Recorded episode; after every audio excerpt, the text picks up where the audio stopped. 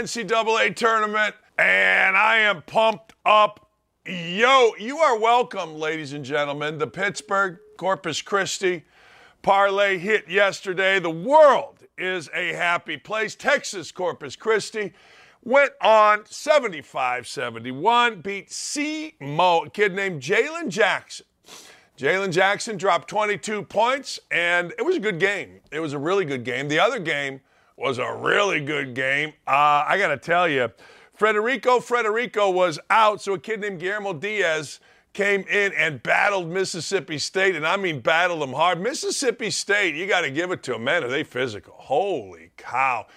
Uh, ladies and gentlemen, I don't know if this is going to happen, but do you remember the great Andrew Dakich? What I said on Monday? He told me, I don't know if he's right, I don't know if he's wrong, I don't know what's going on, but I do know this. The man told me that guess what? The SEC's overrated. I believe the word he said was the SEC stinks, other than Alabama. I don't know whether the SEC stinks. I don't know whether it's great. I have no idea. I take Andrew's word, he studies it, and right now, as he texted me last night after the game, the SEC is out and one.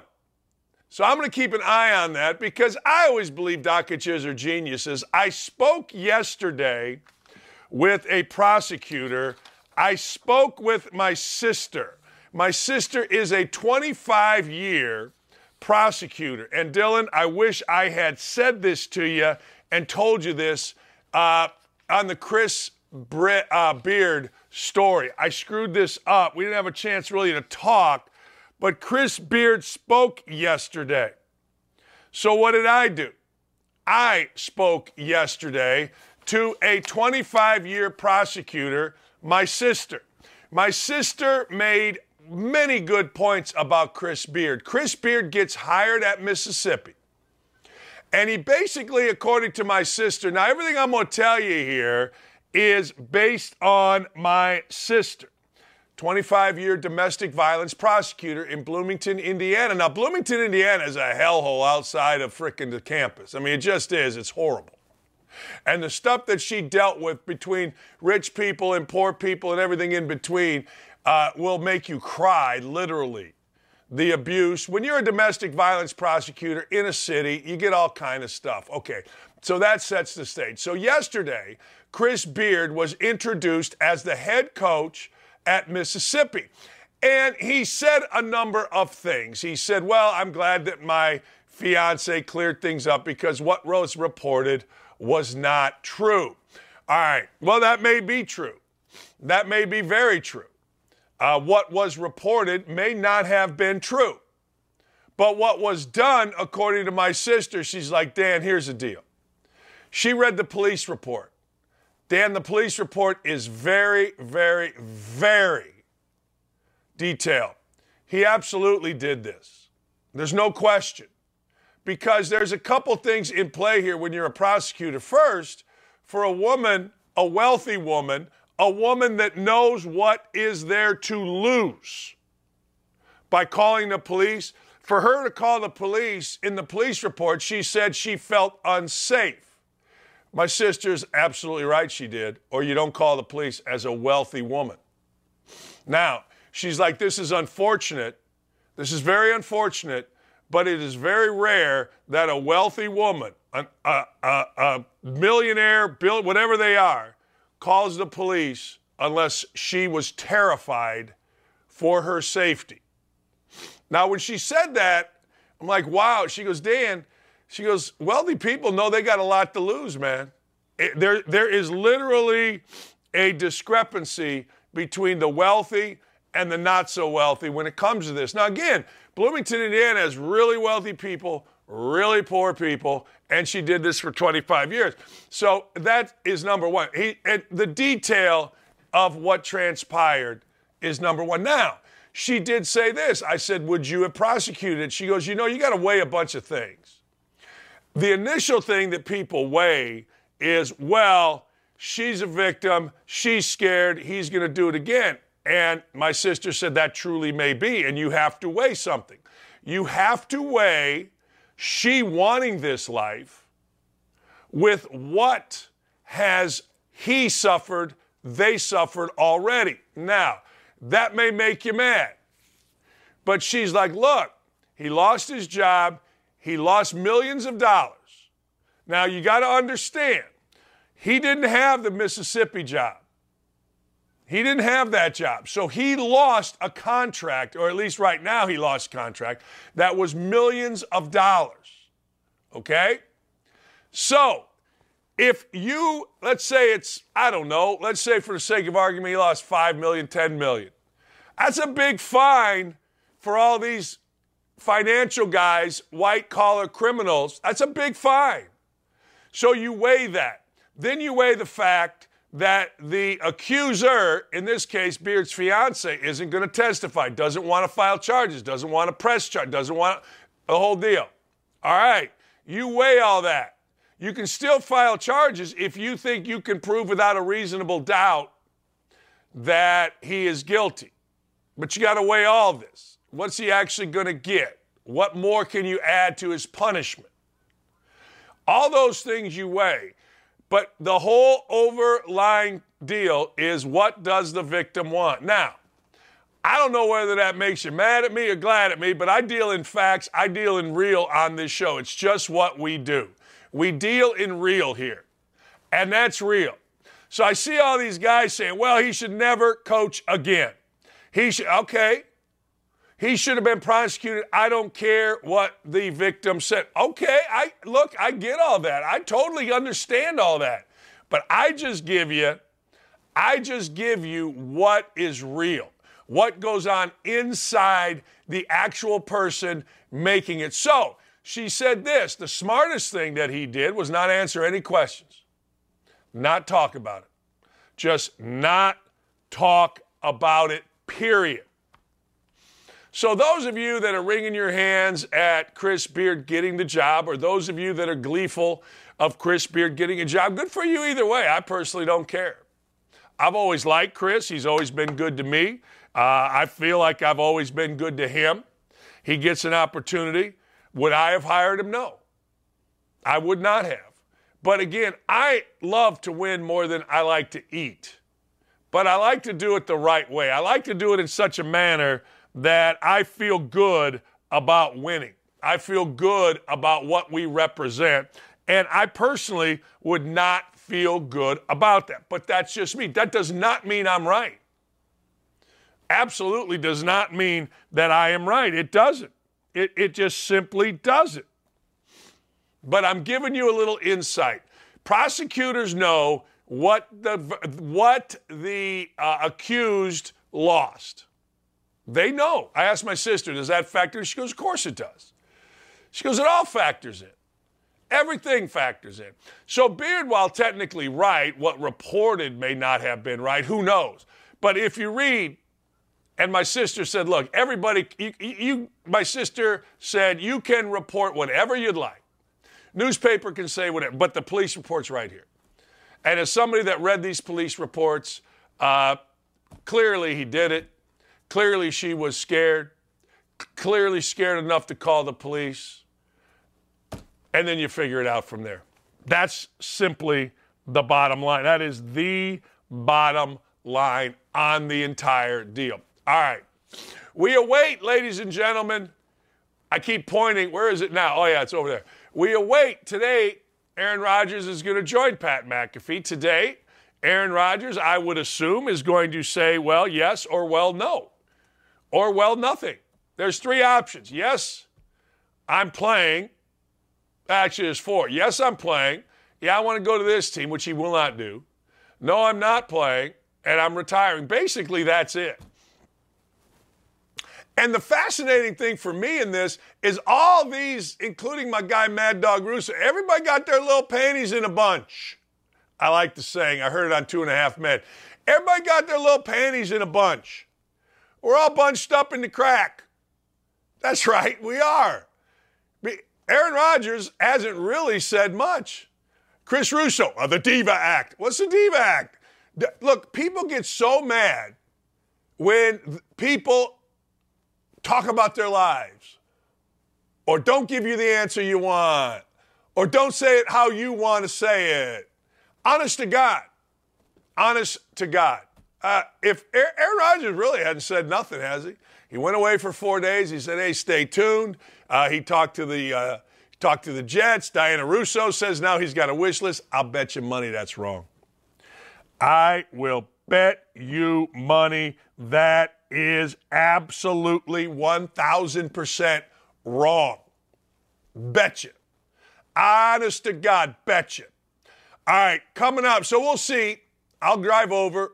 Uh, I got a few meetings today, a few hits on uh, different radio stations, a couple podcasts to, to tape for people, but I'll slide by, see if the white smoke comes out, because it is biblical. It is papal. It is one of those things where we gots to have you. We do. We gots to know. Lamar Jackson, I have one statement. It would be wonderful. I'm wearing my culture. It would be wonderful if we had a general manager around here that had some stones.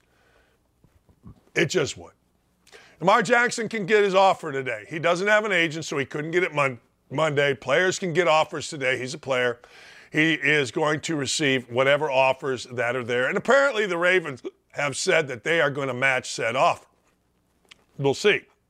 But wouldn't it be fun, ladies and gentlemen of the YouTube chat? Wouldn't it just be fun if the Colts, I don't know, spent some money, showed some sack, decided, hey, look, we want to be a player in this. We want to get good uh, right now. I don't want to wait on Will Levis. I don't want to base the potential or the, our franchise on the potential of Anthony Richardson. I want the best free agent quarterback out there. And that, my friends, is Lamar Jackson. And that, my friends, is going to cost a lot. And that, my friends, is something that our cowardice general manager could never, ever, ever pull off. And oh, by the way, people, the general manager has an owner that will spend money. And I mean, he'll spend a lot of freaking money. Well, hey, you know what time it is. It's March Madness. It's March Madness. What can I tell you? It's March Madness. But better than March Madness is the third annual Woke All Star Challenge. The categories are these people gaslight region, non binary region, toxic masculinity region, and the Me Too region. And I got to tell you, all very solid regions. Joe Kinsey, Outkick, has put this out. Um, I'm looking, Joe, and this is a very popular deal here. And I'm going to tell you what I saw. Um, I'm looking at Twitter at Outkick. There's 624,000 views on just the bracket. Like you'll get to a million views on the bracket. But I got to tell you, as we break down the bracket, I think Kendrick Perkins made a late run here. I think Kendrick Perkins established himself as a real player in this. Dan, he came out of nowhere this year. Kendrick Perkins, he was not even in it the last two years, Dan. This is the third annual Woke All Star Challenge. Kendrick Perkins decided, Dan, that this was going to be the year that he was going to go to the mountaintop of Woke. He was going to climb it like the likes, like Jemele Hill, like Keith Olbermann. He wants on the Mount Rushmore of Woke, Dan. And uh, Kendrick Perkins, boy, look at that final four matchup against Rex Chapman. Very possible. I mean, Rex has to get through EJ Hradek. You know what EJ Hradek did this year, Dan. He went nuts over the uh, the the the NHL guy who wouldn't wear the uh, uh, gay and lesbian jersey in warmups. So there is uh, there are landmines everywhere, Dan. Woke landmines all over the place, headed towards the identity politics final four. Listen, if Kendrick can climb the mountain, I mean, Dan, he could face Steve Kerr in the finals. Think about that. I want to get uh, to. I want to get to something that you you're talking about. The Mount Rushmore. You, I don't know that anybody because it's a gift that keeps on giving, and that gift being, of course, Keith Olbermann. But I got to tell you, I, I'm sad that Rex Chapman lost a little bit of clout because he was literally the worst studio host in the history of the NCAA tournament. He, Seth Davis, and Candace Parker set the bar so low. He's not on it anymore. I think that cloud is going to hurt him. That lack of cloud is going to hurt him as we move forward. Uh, no doubt, Dan. You know, going into yesterday, I was thinking that Rex had the uh, momentum if he ended up on the TNT show or truTV, wherever they're at this this week.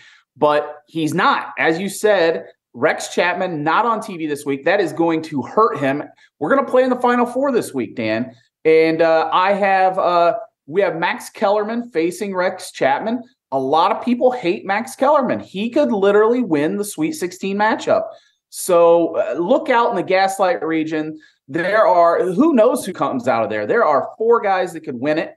Um, over on the other side, Elle Duncan, very strong. You know that, Dan. She is going to face Bomani Jones.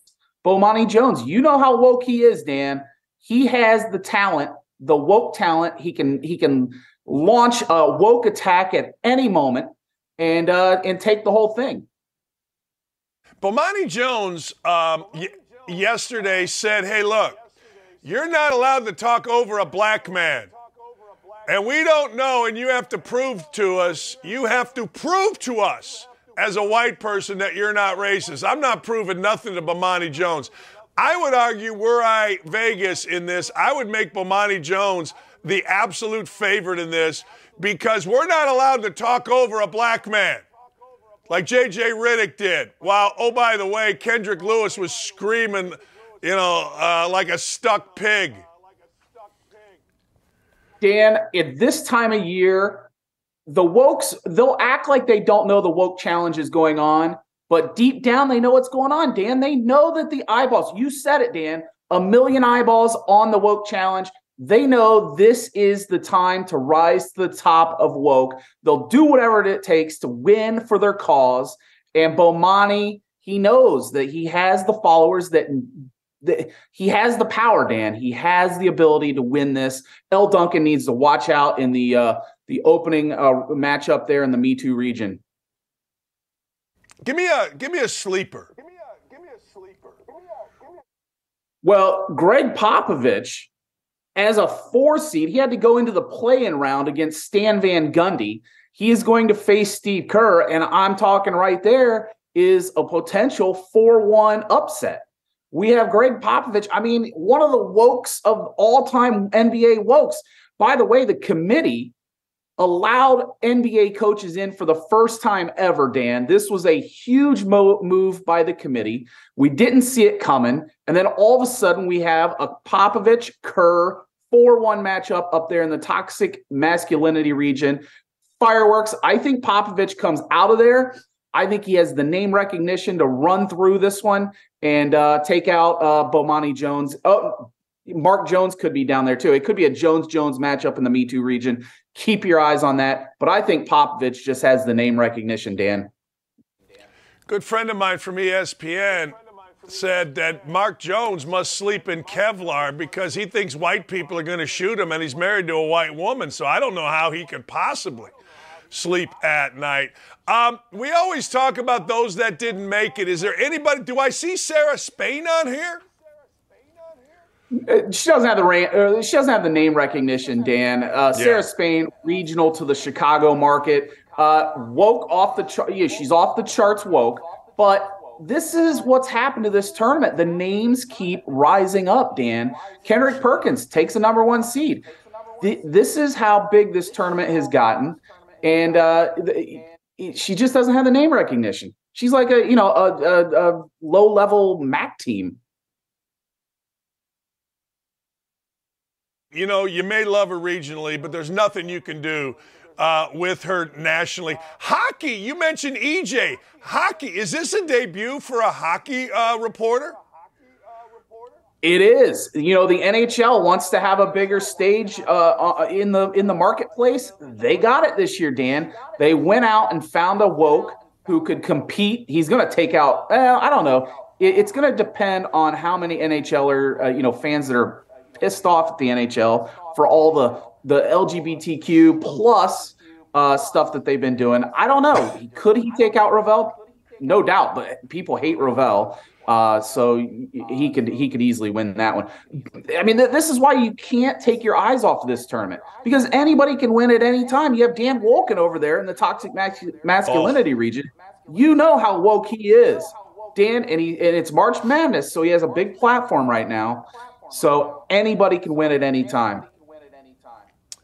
I'm from the Chicagoland area in Northwest Indiana, East Chicago, Gary. We're very familiar with harvesting ballots, ballot box fixing. Uh, uh, what's the right What's the right word for it? Registering parking lots to get votes. I would argue, does Clay Travis have influence here? Uh, I hope not. Does he have influence on Darren Rovell because of the ongoing feud? There is no outside influence, Dan. We have uh, we have the best ballot system in the world. In the when when you're doing online polling, it's all about integrity, Dan. And this is a full integrity tournament. You're not going to find a bigger integrity tournament than this one right here. Clay, he's not even on the committee. He's not allowed to uh, do any outside influencing. This is just the woke cream of the crop. Who's going to go to the top? We're going to find out. We, are going to Sweet 16 starts tomorrow, Dan, and uh, then we'll go next week. Final four. Let's let's determine a champion.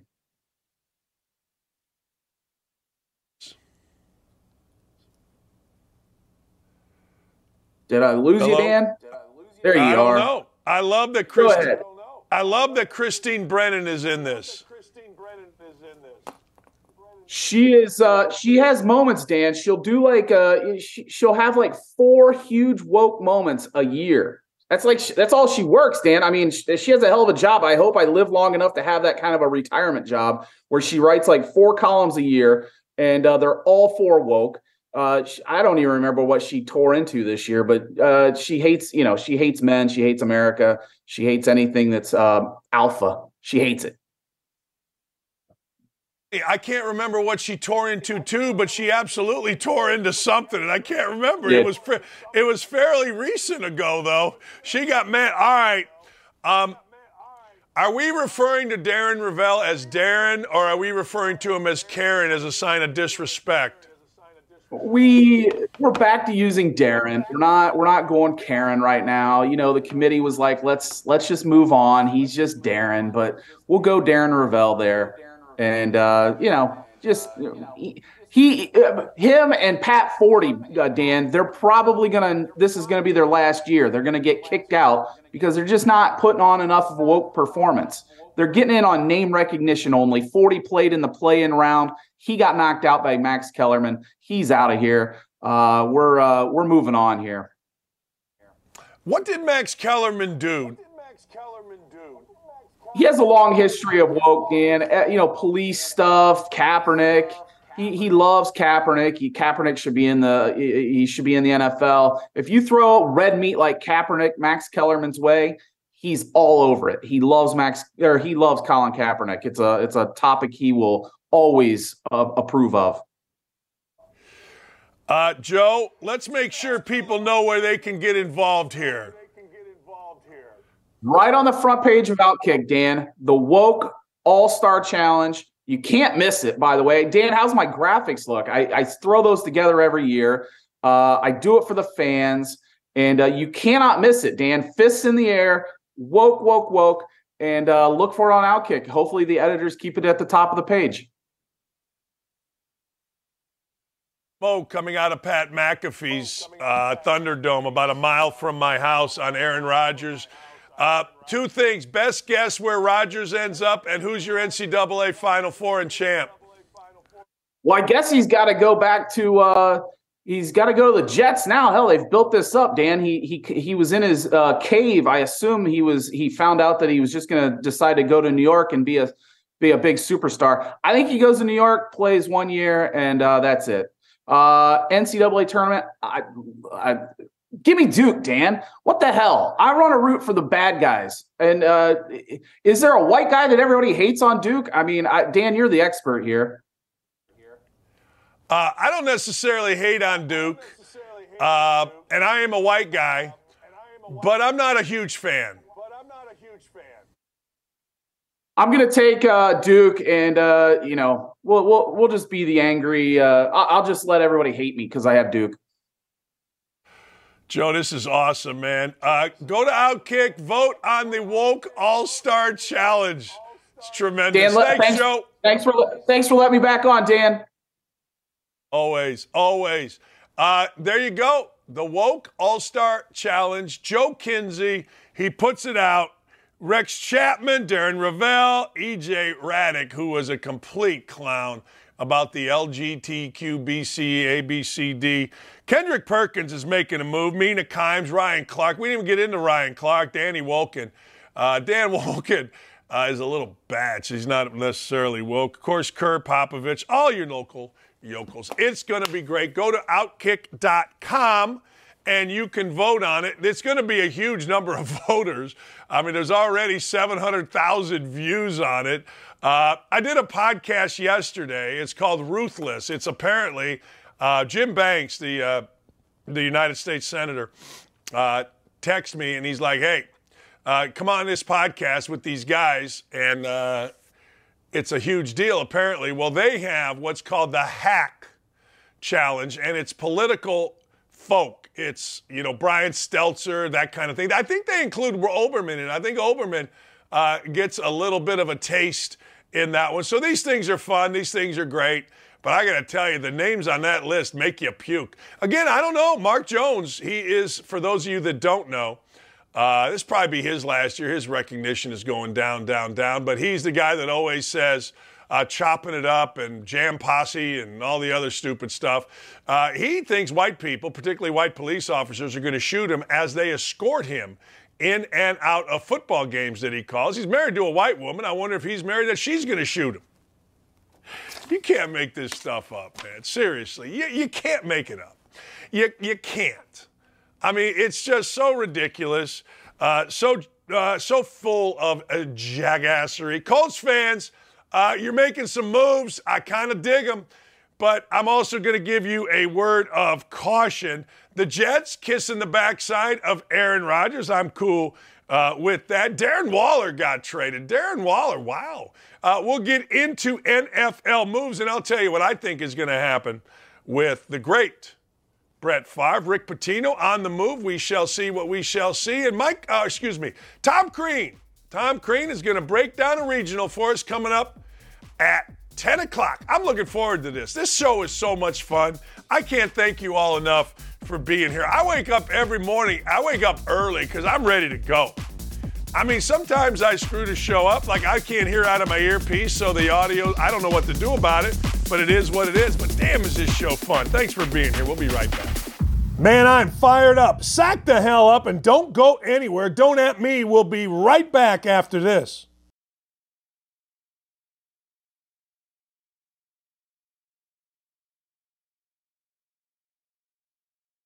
What, what, what, what, what do you want? You want another parlay? Is that what you're telling me? You want another one? I mean, son of a biscuit maker, do you know the pressure that I am under here every day? I will have another parlay for you, but I'm not going to lie. I'm having a little bit of trouble today. I am. I'm having a little bit of trouble getting you a nice parlay, but I will get it done. I will figure it out. We're five and one, I think. I mean, I'll ask you guys on the YouTube chat, but I think I think we're five and one. We're at least four and one.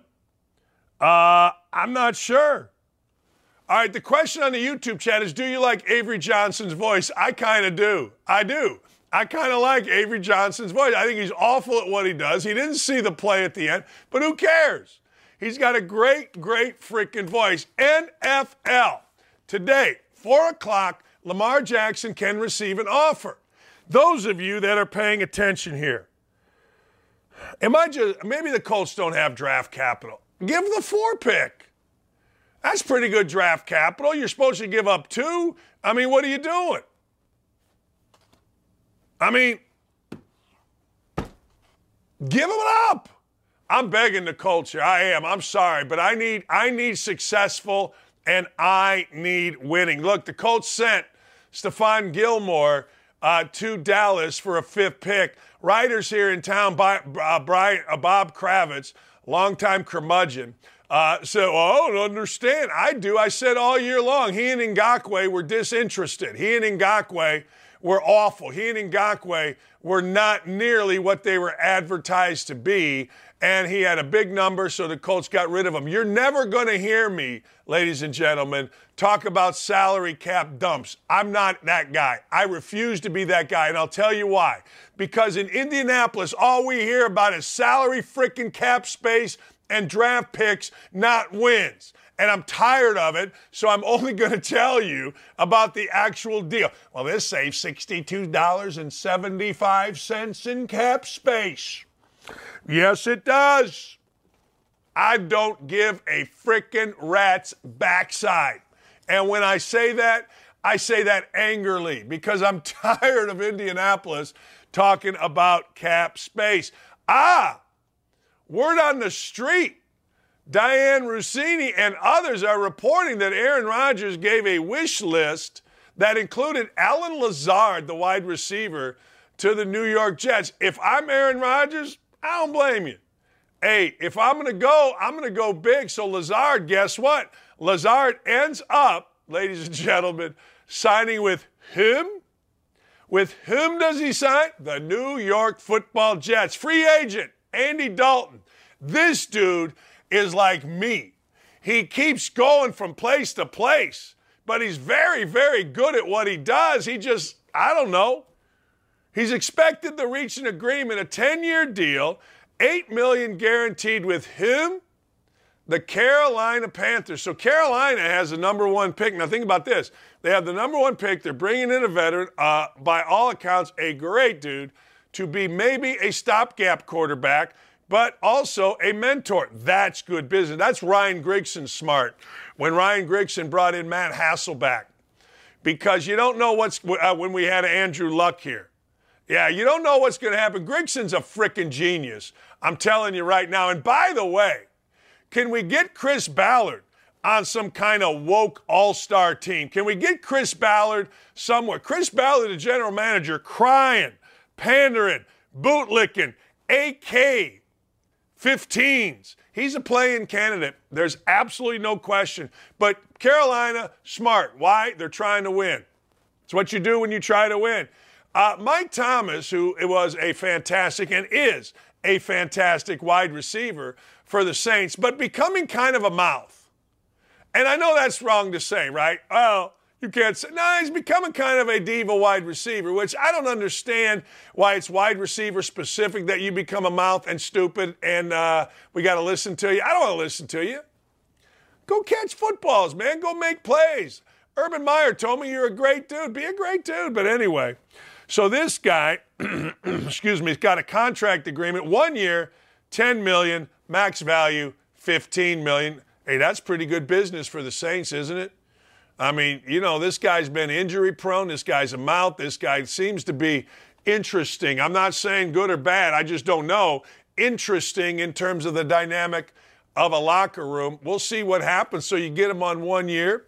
Hey, it is what it is. Former Purdue and Super Bowl hero Raheem Mostert has signed a one year, two year deal with the Miami Dolphins. Jakobi Meyer, former Patriot, he is going to be reunited with his former offensive coordinator, Josh McDaniels.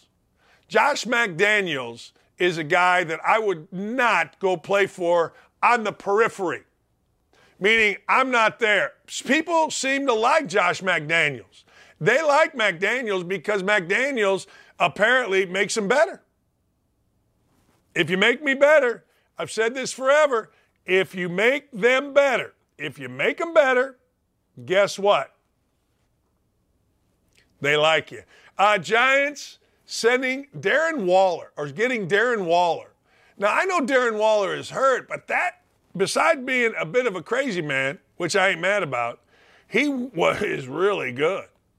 Third round pick is what they got for Waller. So, and last but not least, this is pretty good business. The Bills have restructured Josh Allen. I'm reading it here in Von Miller. They created approximately 32 million in cap space. Y'all that cap space. We got to have cap space. Doggett, you don't understand the NFL. It's all about cap space. Great. Yay, Rock, go fight, win. It ain't my money. So when it ain't my money, you know what I, I don't mind doing? Spend it. That's why I'm sitting there going, hey, look, Indianapolis, you can say whatever you want about Jim Irsay. Is he crazy? I don't know. I like him. I do. I like Jim Irsay. People think he's crazy. Yeah, he had about 20 grand in cash in his pocket and he had some pills. All right, he's got an addiction. Okay. But I tell you what, as an owner, he's fantastic. And as an owner, he will spend. He ain't afraid. Go get Lamar Jackson, please. Uh, Rick Pitino. So I've been working. I've been trying to get Rick Pitino on the show. Uh, Rick Pitino is not ruling out leaving Iona to go somewhere else. Now, here's the deal with Rick Pitino. Rick Pitino, to me, when he says that, that means he's open for business. And if I'm a school, I don't care. Oh, you tell me. I was going to say Georgia Tech, but they just hired Damon Stoudamire. If I'm St. John's, if I'm Syracuse, I am running, running to Rick Pitino. I'm sprinting to get Rick Pitino. I couldn't get to Rick Pitino faster. Rick Pitino will do a couple things for you. One, he'll create interest. I mean, you'll be on ESPN. Look at what has already happened with Deion Sanders at Colorado. Hey, guess what? ESPN's going to do their spring game. Really? Shocking. And much, much more. Now, Colorado is a serious contender. That's what Rick Pitino brings. Number two, he's going to win for you. He's going to win for you. You say whatever you want. That dude went to Iona. Next thing you know, they're in not one but two NCAA tournaments in a row, and he's been there two years. Look, he makes winning easy. He shows up, he instills his stuff, and he makes it easy. You all are going to talk about hookers, or you're all going to say that he had the sex on a table. Hey, raise your hand if you haven't had sex on a closed restaurant table. Okay, I haven't.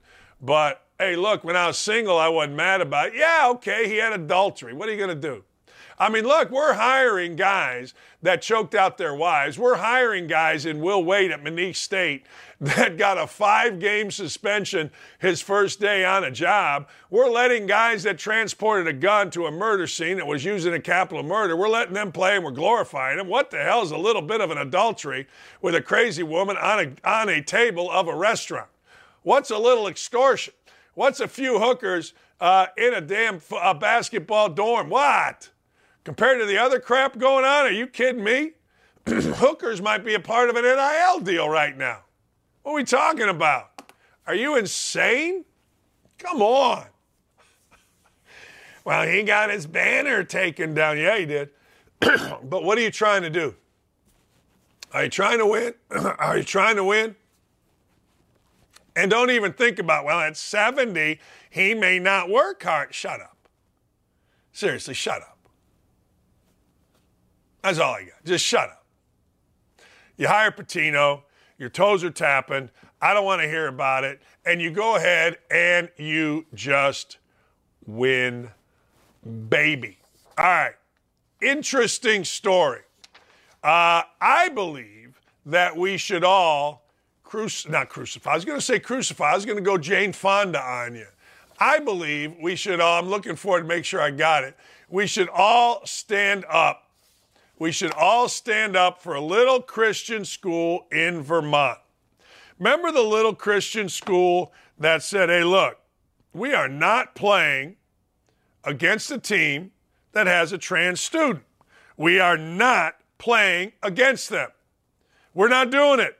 You guys can do it. We're not doing it. Well, now, ladies and gentlemen, the great state of Vermont, I believe it's the home of Bernie Sanders, it's the home of syrup. The home of syrup is mad because uh, the home of syrup is like, well, you know, the most woke place on earth. Do what we say. We're compassionate people as long as you do what we say. So a little Christian school said, look, we're not playing against a trans school. But guess what happened? So the state of Vermont, America's syrup capital, decided, well, you guys can't play in any future tournaments. The Vermont Principals Association ruled that Mid Vermont Christian School had violated policies and is ineligible to participate in future tournaments that it sanctioned. The move applies to all sports. The VPA, Vermont Principals Association, reiterates its ongoing support of transgender student athletes as not only a part of building an inclusive community for each student to grow and thrive, but also as a clear expectation by Vermont, Vermont state laws in the Agency of Education's best practices. Really? All right. Okay. Uh, Vermont said, hey, look, we're disappointed with the decision of the VPA Executive Committee to ban us. We intend to appeal. Canceling our membership is not a solution and does nothing to deal with the very real issue of safety and fairness facing women's sports in our beloved state. We urge the VPA to reconsider its policies and balance the rights of every athlete in the state.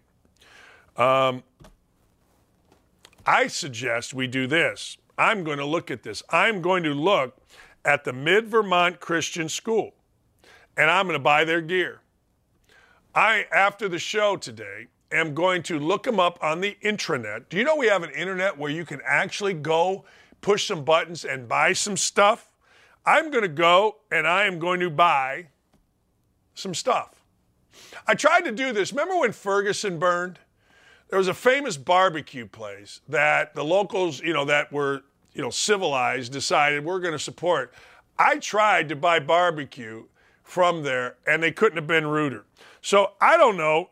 Sometimes I have these Pollyannic dreams that everybody is like really great and wants us to help and all that kind of stuff. Um, so I don't know. Maybe Mid Vermont doesn't want me to buy their stuff. Maybe Mid Vermont has had enough of me on you and everybody else. Maybe they just want to go back to being a quiet little Christian school in the middle of Vermont. But I, ladies and gentlemen, because this is what I do, I am trying to find their website, which frankly, I don't see. I'm on their thing. I don't see a website. I see save, directions, send the phone, share, which means I, ladies and gentlemen, are dumb because I always screw these kind of things up, not sometimes. But I suggest that we make it a uh, don't at me radio show, streaming show, awesome show thing where we buy mid Vermont Christian gear. Now, you got to understand something. You're going to have to explain it. And I'm not saying, eh, look, if you don't believe in the cause, then don't. But I believe in the cause of not having women playing on men's teams. I just believe, I, or if you were born a woman and you're transitioning, you play where you were born biologically. If you're born a man, transitioning to a woman, you play with the men. Born a woman, transitioning to man, you play as a woman. I mean, I, common sense tells me this. Now, I'm not saying I'm right. I'm not saying I'm right even a little bit. I'm just saying that makes good sense to me. What do you guys think? If you're watching the show, what do you think? Uh, I'm on their website. I don't know that I see any gear. Uh, if it's a Christian school, certainly if it was a Catholic school, we'd have gear and bingo, and we'd have Vegas night, we'd have jackpot, we'd have pull tabs, we'd have parlay cards, we'd have our own. We would say that, well, uh, our high school is on sacred Indian ground, so we'd have a casino. Are you kidding me? We would have all this stuff, all of it. But the truth of the matter is, all they want is your money. They want donate online, donate by phone, donate by stock, donate by shopping. Hold on, caller. Hang on, caller. Oh, Amazon Smile is ending. I don't know what to make of that. But anyway, we're going to try to find some mid Christian gear, if that's all right with you. What do you think? I don't know. I like that kind of stuff. I like supporting people that stand up. Like, I've never really had a problem, and you can crush me on this, but I've never really had a problem with Colin Kaepernick. I mean, I, I, I said this, you know, he risks something. He took a swing. He knelt. It cost him. I didn't like his documentary because I didn't think he was a real one. But that's just, you know, but I, I, don't have any problem. I love a good protest. I've told you this before. When my father was a high school principal and I was in sixth grade, uh, he got fired. He got fired by a man named Herb Abramson. Herb Abramson uh, got the job as a superintendent. His first act was to fire my dad. I asked, why, Dad? He goes, well, I kind of punched Herb Abramson in a bar uh, a few years ago when he was being a jerk. Well, you know how that goes. So here's what happened. My father was a very, very, very popular uh, high school principal. I came home, there were TV trucks everywhere around my house. Now, we lived on 54th Avenue, which was a fairly, not busy, but, you know, not a back, not a, you know, behind the block street. It was the main street connecting two pretty main streets. So we lived right there. And TV trucks were in front of our house. Come to find out that the students of Calumet High School, where my dad was a principal, walk, walked out. The entire school walked out teachers, secretary, everybody walked out in protest right down Ridge Road, Route 6, from Calumet High School down the street to the superintendent's office. To the point where my dad had to get out a megaphone and say, hey, look, this isn't a this isn't your thing. This is thing between me and them, and go back to school. All right. So I've always loved a good protest. I respect a good protest. I got no problem with a good protest. None, zip, zero. So I respect Vermont Christian School and I want to support Vermont Christian School. Those of you that were and are uh, on the YouTube chat, you all are very smart. Or those of you on Twitter, you all are very smart. You know how to find things. So if you could, somebody, find where I can find a link to donate to, to, to the Christian school. All right, we're going to do a top five here. We're going to get Tom Crean on in a minute.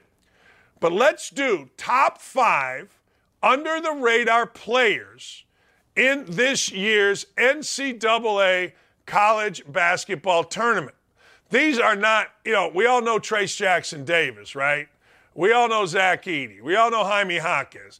But these are five guys that you're going to see play that if they play well, their teams are going to have absolute great success. Number five is a kid out of VCU, Adrian Baldwin. Adrian Baldwin is a guy that makes things hum. He started rolling against Dayton. Now, here's the deal he's a little guy, and there's some little guys in this because we all say and we all know guard play rules. Average is only 12, 12 and 7. I say that, I would have killed, killed, killed to have averaged 12 and 7, but he averages six assists. And you know, what is it? The little engine that makes it go. This dude gets in your backside defensively. He's up in a stance. He, ladies and gentlemen, will lead VCU to a victory over St. Mary's. And we're all going to go to Sizzler. We go to Sizzler. And you can have the. Anyway, number four, Comanche Abmas. Do you remember Comanche Amos, Amos, from a couple years ago when he led Oral Roberts to a Sweet 16? Well, guess who's back, back, back, man. She's back, back, back. Guess who's back? Guess who's back? Guess who's back? You see, he's a guard, averages 19 points, but here's something.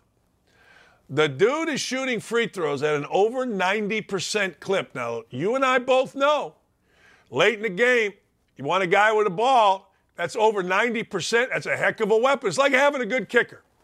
Seriously, I made fun of the Colts yesterday, but I ain't mad at a good kicker. High free throw percentage wins games for you.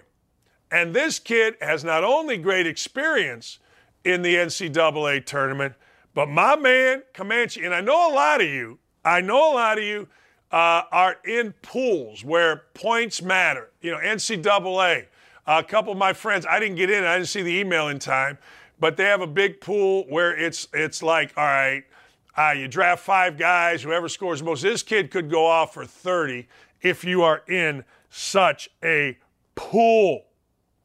All right, number three Indiana fans, you're going to hear the name and you're going to hear it a lot. A kid named Sincere Carry. Yes, Sincere. S I N C E R E. Carry. C A R R Y. I like it. It's a cool name. Sincere Carry is a very cool name. He's a very good player. Uh, averages 17, actually over 17, five assists, four rebounds. I told you this before. Kent State, you Indiana fans, has really good guards, and this is the top dog. This guy scores it. This guy's tough. This guy rebounds it. This guy handles the ball late. But more importantly, he is the kind of guy that really knows how to play. And against Indiana, let me explain that. You got to be able, as a guard, to help on the post, Jackson Davis, and get to your man. And this kid's pretty smart. And you don't do that by just helping on your po- on the post and getting back to your man. You do it with anticipation. I'm in here, I'm helping on a post, but man, oh man, I'm ready to get out here. I can't wait to get, I'm, I'm thinking ahead. Uh, they used to say about Larry Bird, and for you young guys, you won't understand this, but I don't cater to you young guys.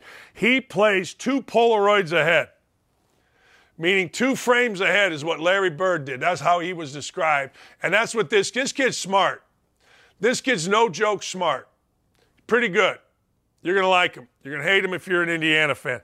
Number two, uh, I can't see his name. I forgot. I wrote it, uh, and I wrote it really bad. Oh, yeah, Jordan Brown from Louisiana. Jordan Brown was a high major recruit. Georgia Brown, uh, you know, he went to Arizona. Top 20 recruit in the country. Sean Miller gets fired. Sweet Jordan Brown decides, eh, I'll go back home. He goes to Louisiana. I think he had a stop in between. This is a big dude that can ball. This is an NBA dude. This is 19 and 9. Three blocks. This dude is something. Now, when people would ask me, what do you think about this guy? I say, he's something. Uh, and that was always, it was from a friend of mine who said that, and I liked it. He's going to give you guys, Clay and Jonathan and Chad and Dylan and all you Tennessee folks. I don't think Ryan's Tennessee folk, maybe he is. But all you Tennessee folk, he going to give you hard times.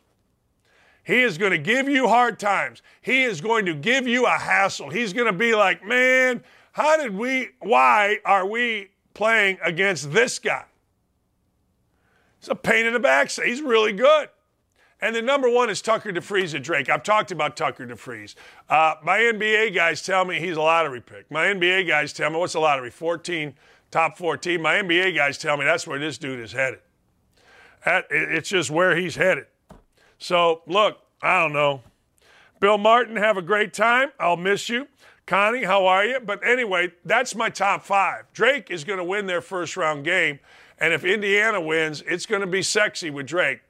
But Tucker DeVries is a guy you're going to like. Uh, I can promise you, you're really going to like Tucker DeVries. He's long. You know what he looks like? He looks like because uh, Duncan Robinson. Duncan Robinson is like six foot nine. And he plays, you know, in college. Duncan was kind of the, always the same thing. He shot it. This guy drives it. He plays in the post. He's, a coach's kid. He knows how to play. He's pretty good.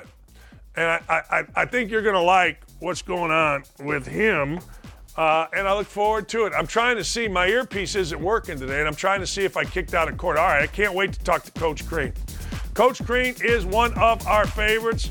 Uh, we are going to break it down. I believe we're breaking the South down with Coach Crean. We'll be right back with Tom Crean. That's it. I got to take a break. We'll be right back with more on Don't At Me across the Outkick Network.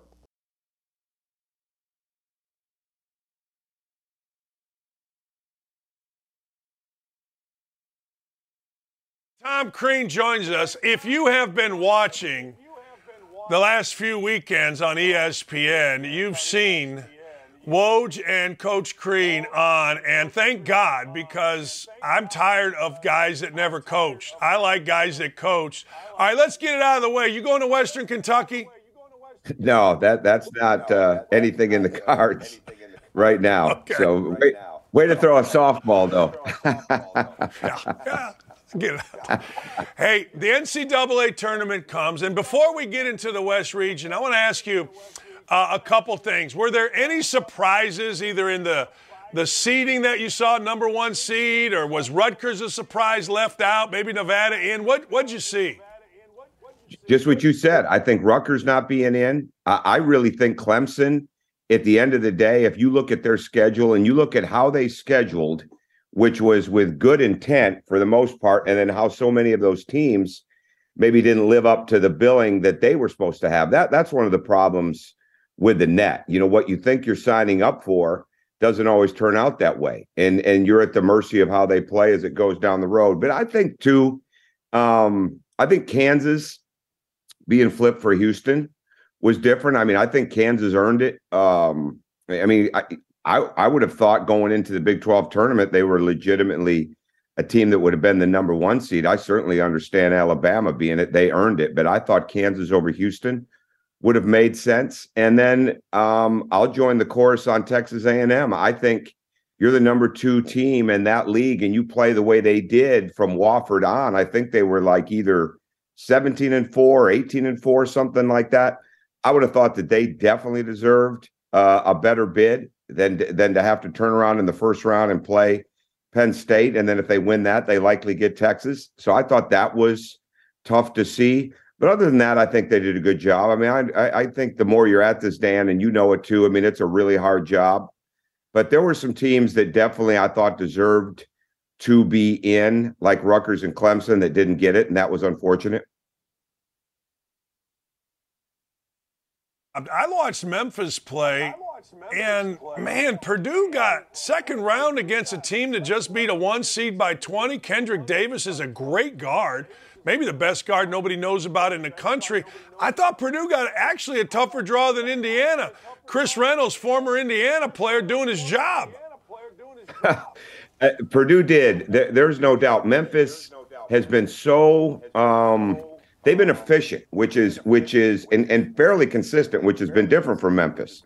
But DeAndre Williams is like 26 years of age, and he's playing like it. The, I, the other guy that's really done a good job for them as of late because Kendrick Davis is really good. I, I mean, he's I think he's going to be an NBA guard. He's just he's steady. You could tell what happened when they didn't have him. But Malcolm Dandridge is a guy like like he will be an issue if they match up with Purdue. And and I don't know if he can guard their fours as well as he would need to, but he'll go in there, he'll fight with Edey, and and he's he's definitely an older guy and uh, no doubt, Memphis has been as efficient, as effective as they have been in a long, long time because they're older and they got a stabilizer like Kendrick Davis that makes things happen. And then Alex Lomax has been there for a long time. So th- they're playing like a true veteran team.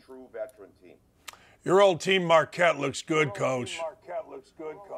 Really good because they have five guys you can run offense through uh, at any given time. They're bigs can play not only at the three point line, but they're comfortable at the NBA three point line, not necessarily to shoot, but to run offense. And they, uh, Prosper, Omax, those guys are are hard to deal with. And and Tyler Kolek has been so good. I said this on the air the other day. I went and did Shaka Smart's clinic back in the fall and watched them practice and like I walked out of there with some some real thoughts, like the upside of their athleticism, how quick their bigs were, how tough of matchups they could be. But the number one thing was that Tyler Kolek had truly improved as a shooter.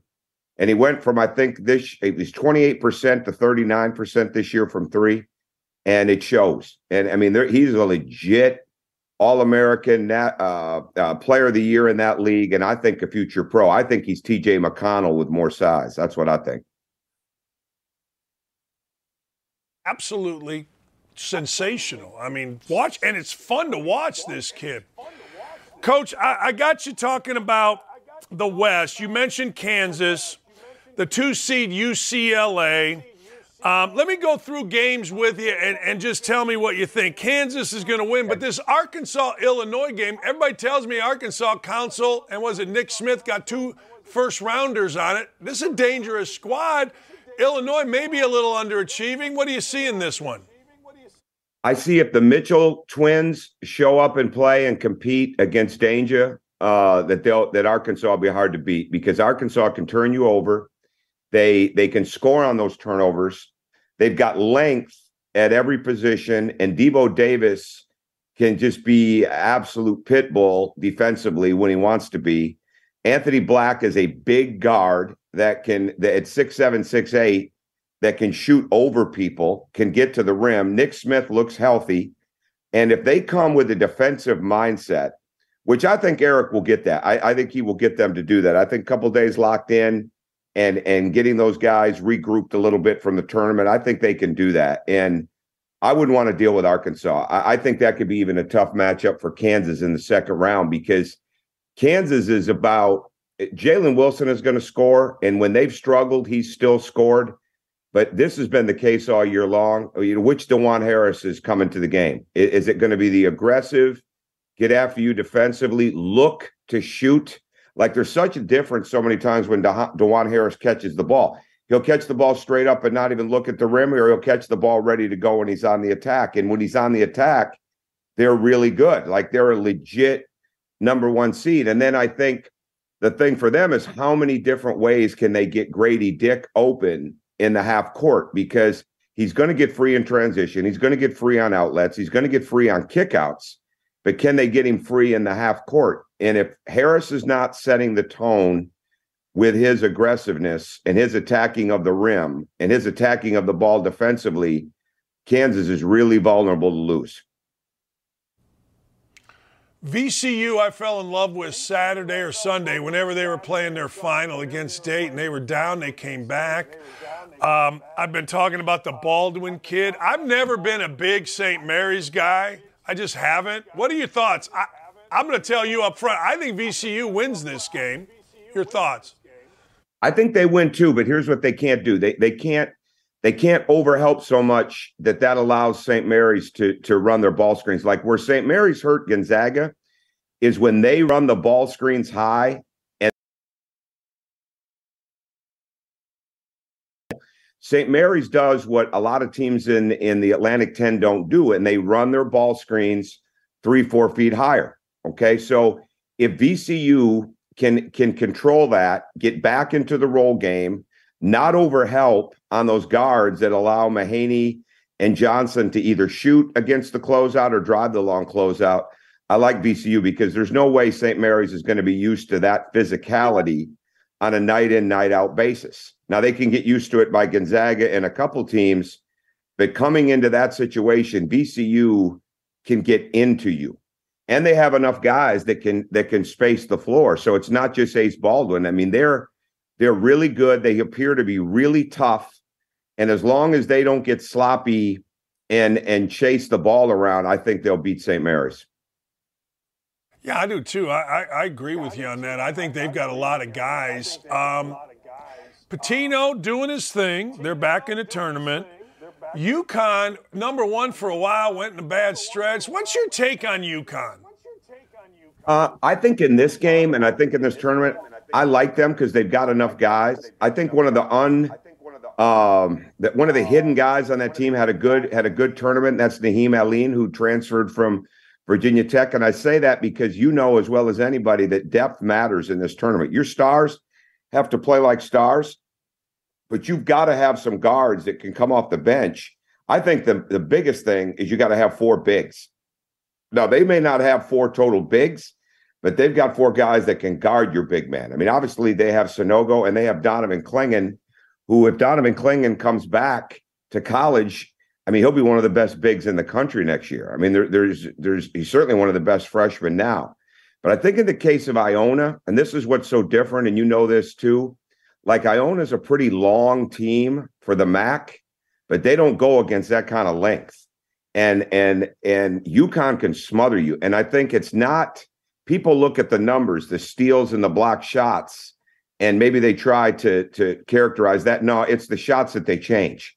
It's the way they make you change the arc on your shot at the last second. It's the way they make you reach. It's the way they make you change how you shoot it off the board because they're flying at you with length. I just think unless you're used to that kind of length uh, day in and day out in your league, you're not getting ready for that in a game. And I think UConn has got that. And I think as long as they come in and they play unselfish on the end, Joey Calcaterra can make a couple of threes. Nahiem Alleyne, like I said, comes off the bench or Hassan Diarra, and those guys can spell the guards. And and then another big key for UConn is how well Tristan Newton plays. And when Tristan Newton plays well, the transfer from East Carolina, they play well. So people see Hawkins and they they see Sanogo and Andre Jackson. But really, if you look at it deep, Newton's a little like Dajuan Harris at Kansas. When he's playing correctly, when he's on the attack, when he's not turning it over, when he's getting in the paint, UConn is way better. And I think that's what's got to happen for them to win. But I think that length is a is a definitive difference in the first round. It's kind of interesting. I, I, for whatever the reason, I've just been watching more hoops than I've watched in forever. And I've, I've watched both of, uh, or at least two of Iona's games, and I didn't come away um, from Iona thinking, okay, this is a team that is is going to cause real problems. I did come away from watching Kent, and I did come away watching Drake as two teams like that. You know, when you watch a team and you're like, man, this team has. I didn't feel that way about Rick's team. Sure. No, I think when I think that's, you know, they're they're they they win in chaos and they create a lot of chaos for the other team and they turn you over and and they pass the ball and and the reason they won the tournament is they didn't take a lot of challenge shots and I think that at times because they can get into that shot clock offensively that they'll take some rush hurried shots. Now if UConn gets them in the shot clock, which I think they probably will, I think that's going to play into UConn's uh, favor because I, I just don't know if they have enough guys that can that can go beat you one on one like UCLA. I, think one of the reasons that game was so good with Arizona the other night is there was finally a matchup that could match up one on one with Jaime Jaquez, and that was Pelle Larsson. Like he could, he, you've got to have, and you know this as well as anybody, you have got to have somebody that can do the job without maximizing help defensively that can lock up a star. And it, it, it, in the regular season, but certainly at this time of year, because because plays are going to break down, it's going to become more half court, and stars have got to make plays.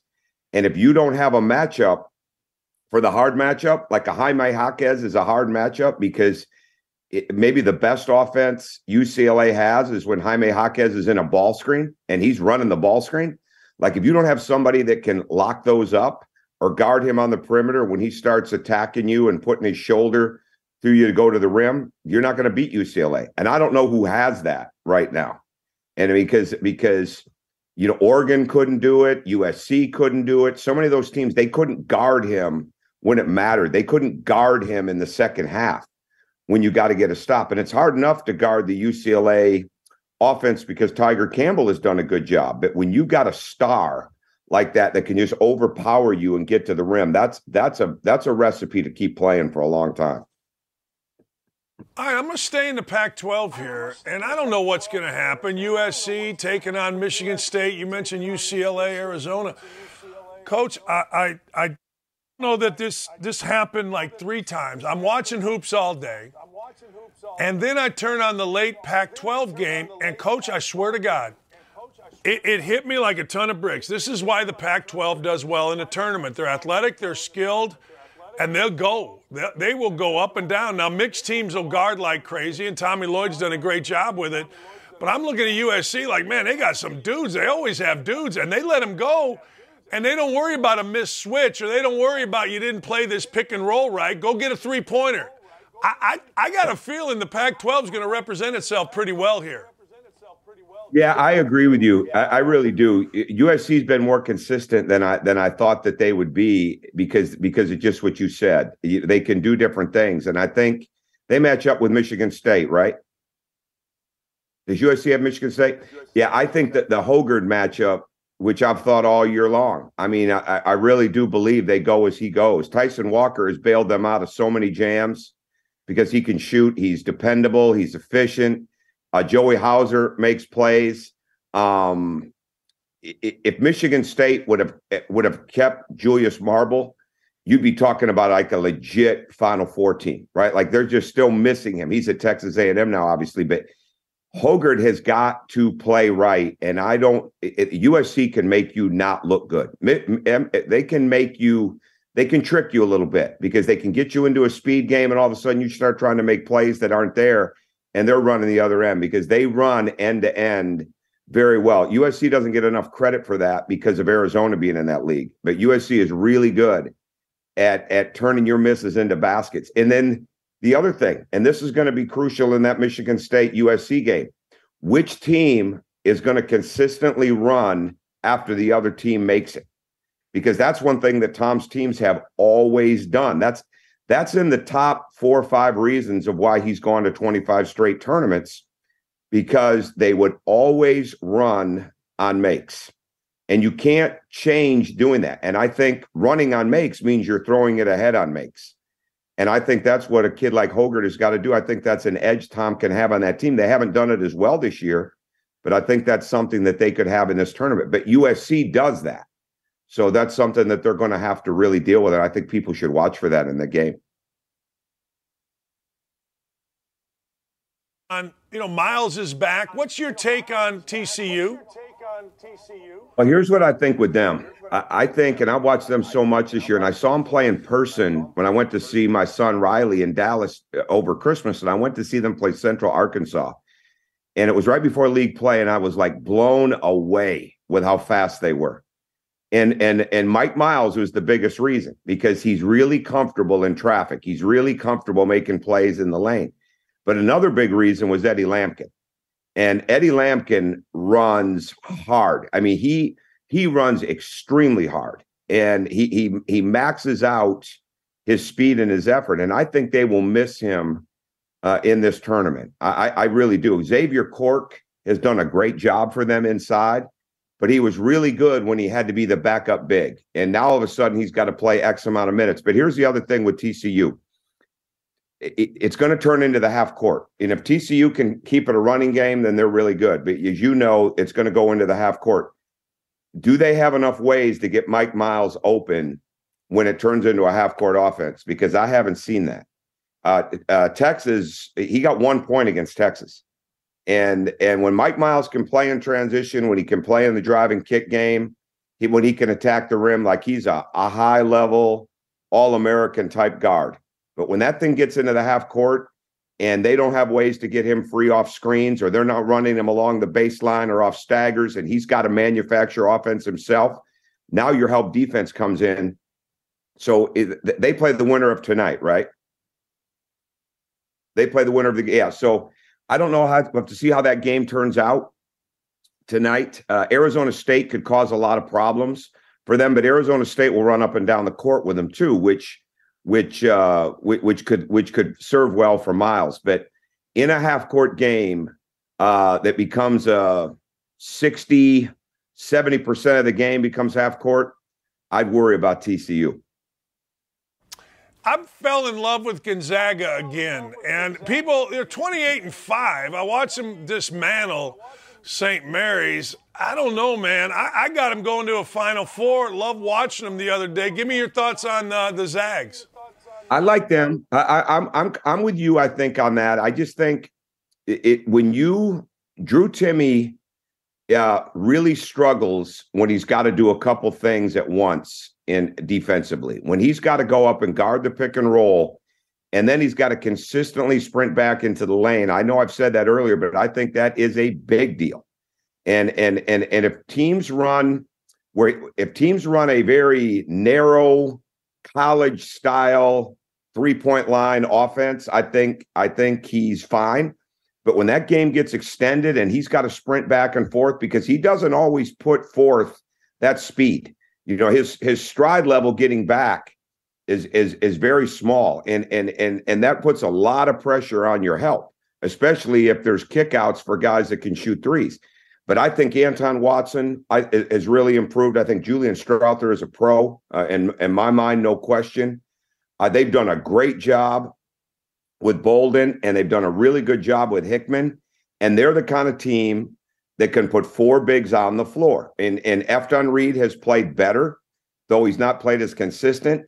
But when you can bring a five man like Ben Gregg that had four threes in a game last week, I think I don't remember the, who the game was against, but he had four threes in that game at the five spot. Like that's a whole different matchup that can change the momentum in a game in a close game because Gonzaga is a really hard preparation. So once they get through game one, like it's really, really hard to get ready for them in one practice and a couple ballroom walkthroughs and some film sessions. So I like Gonzaga a lot.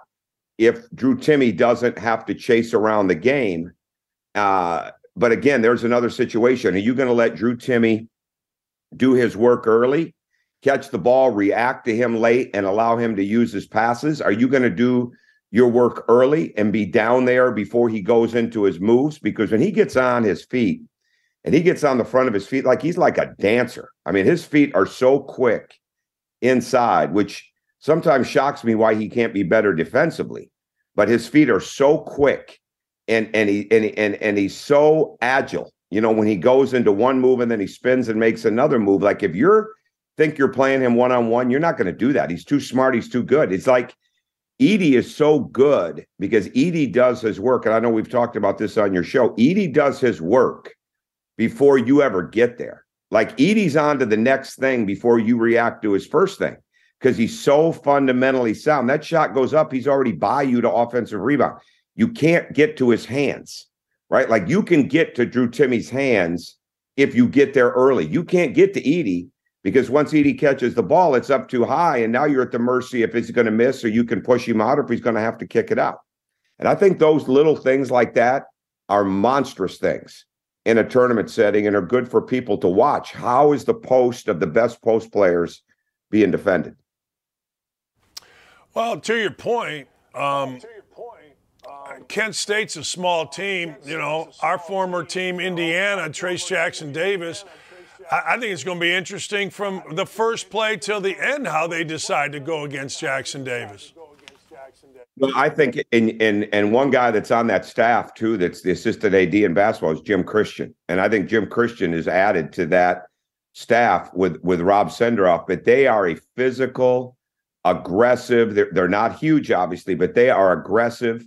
And the one thing I've seen from them, and this is the thing that that a lot of big guys don't like, and I haven't seen it happen a lot with Trayce Jackson Davis, but they'll get into your legs. I mean, they'll get into your legs early. And when they get into your legs early, like if you let Trayce Jackson catch it, put it out in his left hand, see the vision, you know, stick the ball out there and try to swing that ball across, he's better. And he's really improved. Like the improvement he made from February to this point, or maybe even late January to this point, like that's really impressive. I still think they're as good as Schifino is because he changes the game and he's a big guard. And if he's if he's average, then they have a chance to be really average. But but Jackson Davis has just been able to do what he wants because he's really moved better. And and here's the other thing, Dan. Like he brings the ball up court right now, right? Like he br- he brings his own defensive rebound. Who have you seen get up into him? Like he just brings the ball down. Like nobody plays him like a guard. Like as soon as he started dribbling the ball, why doesn't somebody? I don't understand this.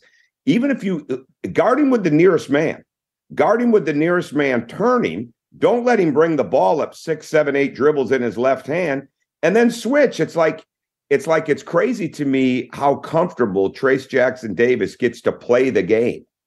And and and the reason I bring up Kent State, especially watching them last week, watching them against Toledo the other night, they don't let you be comfortable. And I think that's that you you know as well as anybody with the MAC, you got to be different. And you're not going to be as big as everybody else, but you better be as tough and as aggressive.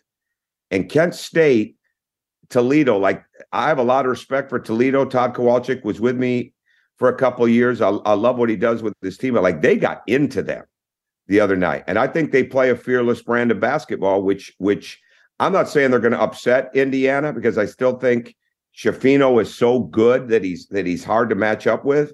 But if they get into Trayce Jackson Davis early, if they don't let him bring the ball up, if they don't let him get comfortable, that could be a really tough game for Indiana. I, I got to tell you, the, you described it perfectly because he plays so comfortable. And I'm not, you know, absolutely dri- dribbling the ball down. But man, I, I went to the Purdue game. I was there in person. He didn't score, but he was still like, it was just comfortable. All right, I want to get back to the West real quick. We got Kansas, UConn, UCLA, Zags. Who you got coming out of there? Pretty good matchups. Pretty good matchups. Yeah. Um, it would be be for the Final Four, right? Is that what? If, would they would they not match up to the Elite Eight? Elite Eight. Elite Eight. Yeah, I, I would go. Uh, I would go with. Uh, I'm gonna go with with uh, Gonzaga because I think they have a matchup for Jaquez.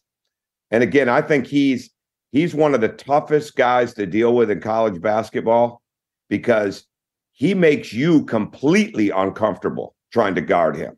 So that if you don't have, and I don't know the I don't know the the, the, the young guy, but like like that pick and roll, like I get so excited watching that. Like he, he when you got a big that can handle the ball and make plays off that ball screen, and Mick has gotten so much more creative with his offense that, that and finding ways to utilize him.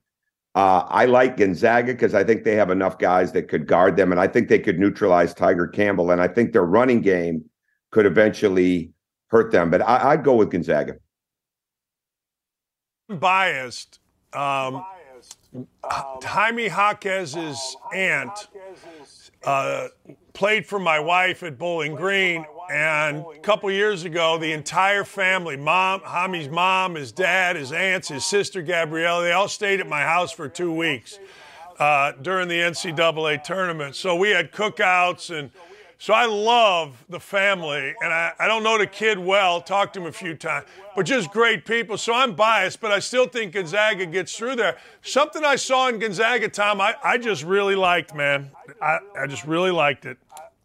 Well, and I agree with you. I think the thing with UCLA, if they had Jaylen Clark, because Jaylen Clark can can do multiple things for a freshman. You know, he can really guard the ball, but he's really aware so he could help. And I think the kid Amari Bailey had a good tournament, but now all of a sudden he's got to do a lot more. And I think over a, a you know three four game period, I think that becomes hard because David Singleton is good for UCLA, and he's got and this is a big part of March. You know, for people to watch is they're as they're looking at who they're going to pick. What is the team's range? Like, are they a real college line three point shooting team, or do they have guys that can back up? Because in the, in the, especially as the length changes for what you're used to. You know, when you can back up and make shots, well, David Singleton can do that. Like he's got range. But like if you decide you're not going to let him score and you're not going to overhelp off of him, then I think he gets negated. And I think Gonzaga, I think Gonzaga is an underrated defensive team because eh, outside of Timme, uh, you know, who who who who needs to be better, who should be better, they they are really good defensively. And it's not just because the league they play in, it's because they got really good players. Appreciate you, Coach. Always great talking to you. Where, where are we seeing you this weekend? Oh, not right now. Not right now. Something could change potentially, uh, but not this weekend. So just just taking it in. Thanks, my friend. Thanks for the time. Appreciate you. Anytime. Enjoy it. Thank you. Love talking to Coach Crean. I do. I love talking to guys that know it, live it, love it, and break it down. And he's the best at it. He, look, if you put in CBS Tom Crean, Jay Wright, and a host, now you got something that could rival uh, Charles, Shaq, and Kenny. You do. I mean, at least for me. Like, I don't know why Seth Davis, you know, imagine being Jay Wright and you're sitting there and you got to listen to Seth Davis. Now, everybody likes Seth Davis, nice guy, but imagine, imagine if you said, "All right, we're going to make this thing real. We're gonna we're gonna break it down with Tom Crean, uh, Jay Wright, and Greg Gumbel." That would be like must see TV because now you're actually got guys that have done it at an incredibly high level. I mean, damn. Tom not only went to a Final Four, but he also brought Indiana back to the number one team in the country. I mean, if you put those guys on CBS or if ESPN was smart enough to say, all right, uh, whoever your host is, make sure you get your hires diverse. Uh, we're going to have Seth, we're going to have Tom, and we're going to have Fran. And let's break down what we just saw this afternoon. Oh, man. That would be like must see. They all got great personalities. They study the hell out of it, and they all been there. I'd be, I'd, I, I, but I'm wrong. I, am wrong because I think I want smart. I, I want smart. I don't want people that haven't been there. I don't want young former players that don't know. Like yesterday, Avery Johnson did not know. I saw it immediately. I started yelling because I, kid was going to hit a wide open three in the Mississippi State game. Avery Johnson's doing the broadcast. He still hadn't seen it. I I get it. We're all into diversity and we all got it. Blah blah blah blah blah. It just makes me nuts. Uh, thanks for Coach Crean. He's great, man. He's absolutely freaking great. Uh, all right, we're gonna come back. Uh, I got a lot. It's what the heck Wednesday. What the hell Wednesday? I got a lot of weird stuff to show you, and we're gonna bring you our parlay of the day. We're gonna bring you. We're five and one. Uh, we're going to continue to break down the brackets. Uh, the YouTube chat is going, Twitter's blowing up. Coach Crean, when he comes on, that's just what happens. We'll be right back. We'll be right back. Got to take a short break here. We are rolling with Don't At Me, and you don't want to miss it. Stay tuned.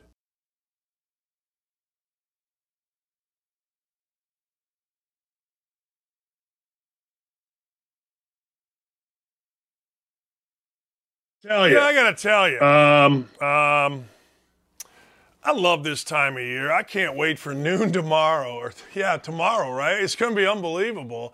It's just so much fun, and I appreciate you all for coming to our show, and I appreciate you all for letting us be a part of it. You know, uh, here's the deal. We still got what the hell Wednesday. All right, three hikers in South Africa sustained broken legs following an attack by agitated baboons. You know, my mother used to call me a big baboon. The word baboon to me has always been funny. Like, I forget the show, but they were like, anything starting with a K is funny. Baboon to me will never not be funny. So these baboons are like, hey, hold the phone here. You guys are on my turf. You guys are in my space. Can you imagine? You're just going along on a hike. Hikers are, you know, I always think of Vermont. I think, all right, I'm going to go to Vermont and I'm going to go hiking. We're going to go stick something in a tree and get syrup. People do hike like they like to hike. So here's the story three hikers sustained broken legs and attacked by agitated baboons. Uh, here's what happened the three hikers had a boulder smashed down a mountain. According to the Post, the New York Post, the freak action occurred last month. Seven hikers embarked on a expedition in the Western Cape of somewhere. Hell, I don't even know. All right, South Africa. So these guys are going along. Some of the biggest monkeys are there. This baboon says, Hey, the stone that they got hit by didn't hit them. This baboon decided, look, these guys are going to rappel down a drive. This 132 pound boulder was going to be dislodged by the baboons. It struck the ledge that five guys were standing on and it exploded. And the shreds, razor sharp rock, flew into the hikers like shrapnel. So this baboon flips it, hits it, crushes it. A fifth hiker was knocked over a ledge by a stone. These dudes got their brains beat out by a baboon, and I like it. I like it. Then they continued, these baboons did, to throw stones down on the hikers like something out of a medieval evil siege, forcing them to run away and seek shelter. That's right. When nature strikes, baby, when nature strikes, you don't mess with baboons on their own turf. Or if you do, understand that these guys ain't messing around. See, we need more of this. We need more of animals fighting. I've always said, and tell me if you agree with this, hunting would be interesting if the animals carried guns too. Then it might just be war, I guess. I don't know. But you know, you're all you ever see a hunter? He acts like he's all tough guy. He's all tough guy. He's all, eh, I just killed me a buck. Yeah, and my question is always, hey, uh, I'm looking here. Uh, I do see the buck. I see what you're saying. I see where you're at with this. But I got to ask, was he, I don't know, was he armed? You know what I mean? Like my guy Gregg Doyel cheating on his wife, right? He calls himself a tough guy, he acts like tough guy. So my question is, well, when you were cheating, as you admitted, with a guy's wife, did you tell the guy? Or did you run away? Or did you sneak around? You can't be a tough guy if you're just sitting in a thing and you're shooting something. You can't be a tough guy, like my man Doyel said, if you're cheating as a married guy with another married woman and you just don't walk up to the guy and say, look, man, this is what's happening. If, like, when he was cheating with his neighbor, did he just run down the street? Like, did he come in the back door? Uh, you know, eh, people act like they're so tough in things, but truly they're cowards. I don't know. I'm not saying hunters are cowards. I'm just saying. I'm just saying. But I don't mind if people you know, hunt, that's great, but don't act like you're some warrior for killing something that had no defense. Or don't act like Doyel, where you're acting like you're some tough guy and, you know, you're sneaking around around some guy's back with his wife and you're married and she's married. It ain't tough. Uh, reusable water bottles. Listen to this. Reusable water bottles has about 40,000, Jennifer, Gritty Jen, you runner, you. That reusable water bottle has over 40,000 times more bacteria than the average toilet seat.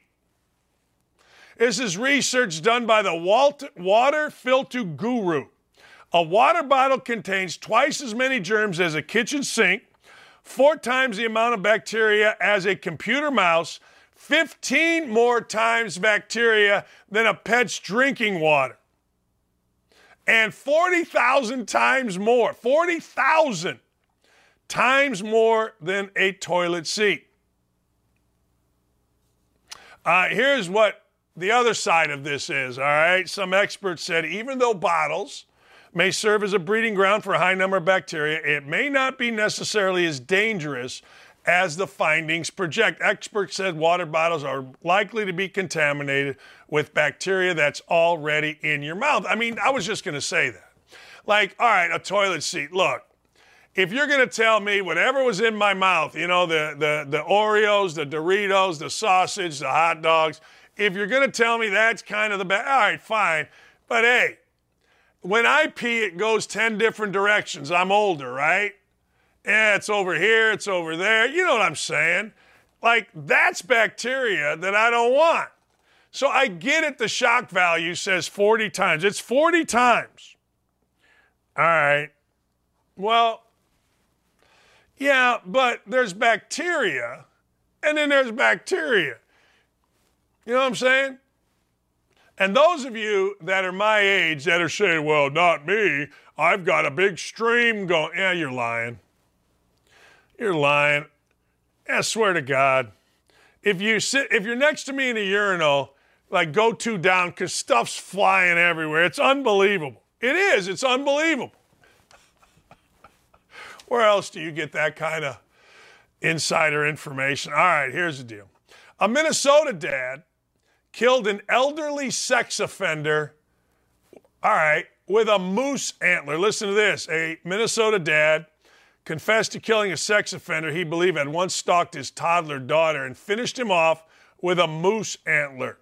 Levi Axtell walked into the police station on May 8th covered with blood. He fell to his knees, tell cops he fatally beat Lawrence Scully with a shovel. All right. He added that he'd finished the job with the moose antler. With his hands on his head, he demanded to be handcuffed, threatened to hurt others if he wasn't restrained. They did find Scully dead inside his home a couple hours away. Witnesses called 911 after seeing someone smash a car in Scully's drive and run into the older man's house. They heard screams. He had been convicted of molesting a six year old girl in 1979. These two had a long history. Axtell accused Scully of stalking and attempting to groom his then toddler daughter at her daycare by parking his van at the facility and trying to uh, obtain an order of protection against the 78 year old. It was granted, but it was dismissed two years later. Axtell posted only cure for pedophiles a bullet.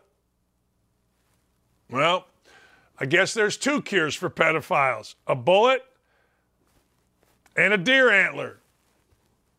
Man. My man said that, well, they didn't, or the police said they investigated Scully, didn't find anything. But I got to tell you, I mean, I have a daughter, I have a stepdaughter, I have a wife, I have a sister, I have a mother, I have a sister in law, I have nieces. If one of them came to me and said, Hey, Dan, I need your help with something, what's that? Some guy is parking his van outside of Emily's daycare and he's already been convicted of a sex offense. I, I wouldn't be adverse to going over there and seeing what's happening. I'm not sure I'd ever kill a man unless they came in my house, but I, I, I'm not upset about seeing what's happening. I think we all should. I think we all would. Wouldn't we? I think so. Uh, Dove soap is fed up, fed up with fat appropriation and the whale. Fat appropriation. This is what they're debating. Listen to this. Monday, after the Oscars, hygiene company Dove took a stand against the film The Whale for casting a man in a fat suit as opposed to an obese man to play the role of its protagonist. The crap we worry about. The crap we worry about. Brendan Fraser was that guy. He won an Oscar.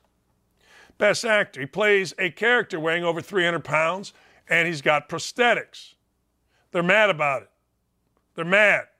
Stop giving fat suits award. We want better representation in Hollywood. So everybody at Dove is fat?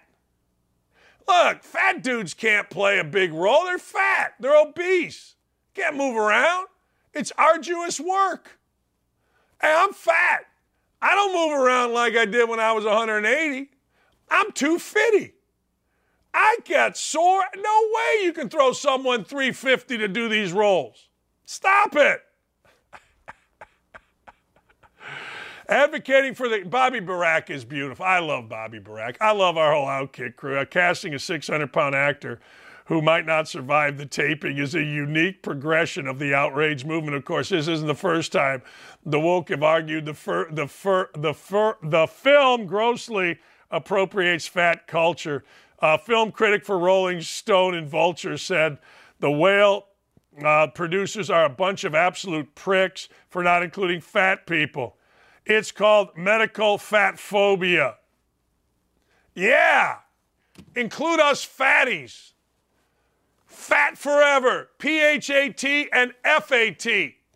I I am not in Hollywood because I'm fat and I'm suing somebody. This discrimination must end against us fatties. I know I don't look fat. My fat is from right here, just below my breasts, which are ever increasing, uh, to my crotch.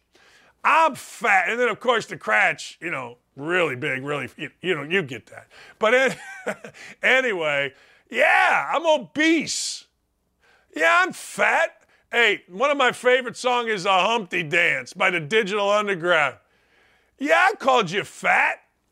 Ain't nothing wrong. Hey, look, you don't want to. Eh, hey, eh, hey, no, you can't get a 600 pound person to do this. It's tough work. And besides, you got a guy that was good enough to be an actor. And are all of you Dove fat? Like if I worked for Dove, I'd be like, yo, yo, why are you saying us? I ain't fat if I wasn't fat. What are we doing? Hey, Dove, I'm working for you here. I'm about 130 and I'm running marathons. I don't want to be included. Why are you skinny shaming me? the stuff we worry about, man. Honest to God, good. I'm no longer buying Dove soap. I don't know if we ever bought Dove soap. I have no idea if we bought Dove soap. Fat appropriation. God, I love it. Is there anything better? Is there anything better than the current world we are currently living in and the crap that we worry about? Isn't it awesome? I mean, let's take a moment and celebrate that a major company like Dove uh, worries about that. I thought Dove, you just wash your ass. A Philly area school play, plays in a 24 hour, 48 run game. Monroe County Arcadia University sent its baseball team to Port Charlotte for the Snowbird Classic. The goal was to play some baseball with some other Division three schools. Have a nice time. The Knights got a seven-hour home run derby brawl of the game. They began playing March 13th, 11 o'clock. The game ended March 14th, 11:10. 24 hours, right? Isn't that right? It was postponed, I guess. Uh, wait a second. It was postponed uh, six hours into the game because teams were just hitting the hell out of the ball. So there you go. It was 23 to 23 at one point. 23 to 23. Listen to this. Arcadia trailed 25 23, two men on, two outs, bottom of the 10th. But Emilio Palante lined out to end the game. There you go. You know, I will tell you this. Can I just tell you something? It is kind of fun. I did this last year. My wife and I just went down to Bloomington, watched a baseball game, watched an IU baseball game, and watched an IU softball game. It is a lot of fun, I'm not going to lie to you, to kind of get yourself a popcorn, sit in the bleachers, and just watch a game, even if you have no doggy in the fight. Like, I think we're driving to Philly this weekend, and the only reason I agreed to it was because they have sports gambling in Pennsylvania. But we're going to go to Philly to watch Penn take on Harvard over the weekend in their opening weekend. And I got to tell you, it's kind of fun just to sit there and go, hey, you know what? I'm watching the game. Now, I have a vested interest because I root like crazy for my stepdaughter Tegan, uh, and by proxy, I root for Harvard, so it's a blast. But you know what? If you get a chance, go to a baseball game at your local college. Just buy a popcorn, a Coke, and whatever, Diet Coke, and just kind of sit there and watch some baseball. You know, every baseball game doesn't have to be in a beautiful stadium. In fact, Indiana does have a beautiful stadium. All right, ladies and gentlemen, it's time. You ready? I'm not in love with today's parlay, but I'm going to do it because I want to win money. So here's the deal. If I like the parlay, I'm not going to lie to you. I'll tell you the truth. I'll bet 200 on a parlay. Maybe 500 if I'm feeling really sexy. I do. I'm sorry. What are you going to do? Oh, you dogged, you suck. You, are rich. You uh, shut up. All right. But if I don't like the parlay, but you got to have action, I'll bet 50 bucks. So today, I currently have this. I currently have a four teamer working. And the four teamer right now, let me make sure I got it here. So right now, UAB won, Colorado won, Wisconsin won. Now it's up to Texas Southern. So basically, here's my dilemma. I bet $100 on this parlay to win 582. Right now, they're giving me $310, so I can cash out right now and make $210.25. But I'm not. I'm going to wait and see what happens. I'm going to watch the game. And if somehow I don't think Texas Southern is going to beat, uh, you know, uh, uh, Fairleigh Dickinson, then you know what I'm going to do? Then I- am going to hope they get up and then cash out. And it'll be more than 310. But if I think they're going to win, the only way I'll cash out is if they get within 20 bucks. If they get within 20 bucks and there's a couple minutes to go, I don't need the miracle comeback. You see what I'm saying? I, I don't need it. I don't need the miracle uh, Iowa comeback against Michigan State in my life, and it's worth 20 bucks. So here's what I'm doing today. I'm going to give you this. I'm going to give you a two team parlay. And that parlay is going to be Oklahoma State over Youngstown State that's number one. That game tips off in the NIT at 7 o'clock. I, I think Youngstown's well coached. In fact, the coach Calhoun turned down the Bowling Green job. Really stupid of him to stay at Youngstown. And Oklahoma State, Mike Boynton needs a win. The other game I'm going to go with, because I don't want to put all my eggs in uh, Florida Southern. I'm going to go with, and I don't really like this because I don't think they'll show up to play. I think it'll be a dead environment. I'm going to go with Florida to beat UCF.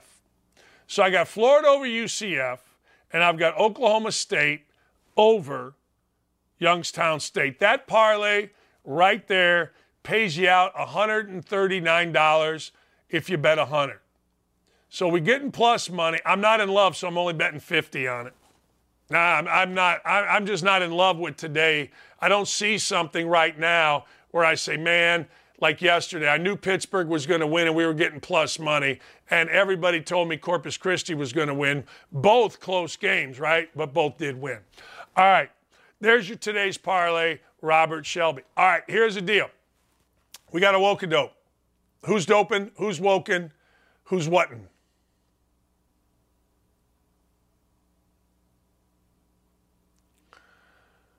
Due to climate change, Nevada considers limiting residential water use for single family homes due to climate change.